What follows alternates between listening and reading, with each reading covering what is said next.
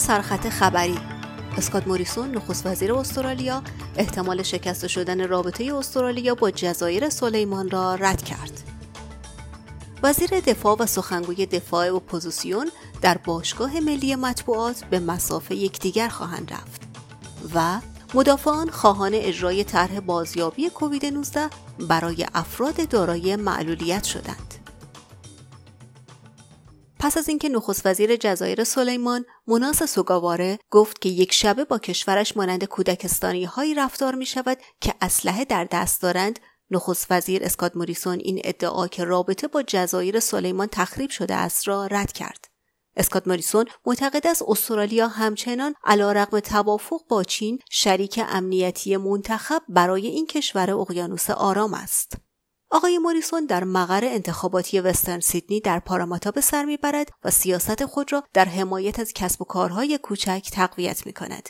این پنجمین بازدید او از رأی دهندگان در طول مبارزات انتخاباتی است. پس از آنکه نخست وزیر سوگاواره انتقادات خود را از کشورهای غربی از جمله استرالیا به دلیل واکنش آنها به توافق امنیتی با چین تشدید کرد آنتونی آلبانیزی متعهد به ترمیم روابط با جزایر سلیمان شد. اسکات موریسون از تصمیم خود مبنی بر عدم تماس با همتای خود دفاع کرده است. آقای آلبانیزی از این واکنش انتقاد کرد و می‌گوید که رابطه با جزایر سلیمان پیچیده است. آقای آلبانیزی گفت این واقعیت که نخست وزیر تلفن نخست وزیر سوگاواره را پاسخ نداده است گویای موارد بسیاری است. ما یک طرح جامع اقیانوس آرام را ترسیم کرده ایم. این در مورد افزایش کمک هاست. درباره مقابله با تغییرات آب و هوایی این در مورد روابط مردم با مردم است. از جمله بازدیدهای پارلمانی. این در مورد اطمینان از داشتن یک برنامه مهاجرت است. پس از مناظره داران در روز چهارشنبه وزیر دفاع و سخنگوی دفاع اپوزیسیون در باشگاه ملی مطبوعات به مصاف یکدیگر خواهند رفت پیتر داتون و برندن اوکانر احتمالا در مورد تشدید تنشها در منطقه ایندو پاسیفیک و همچنین روابط با جزایر سلیمان و واکنش استرالیا به پیمان امنیتی خود با چین با چالش مواجه خواهند شد.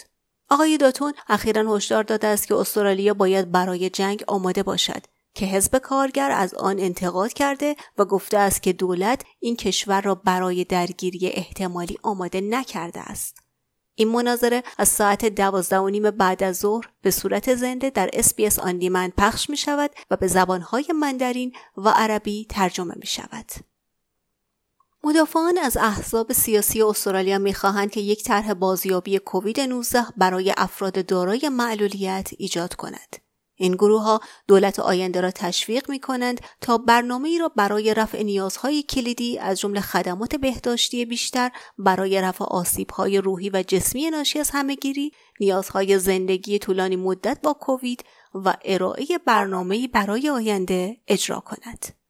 شنوندگان گرامی این پادکست روزانه امروز 5 می سال 2022 بود که من بهار قهرمانی آن را تقدیم حضورتان کردم.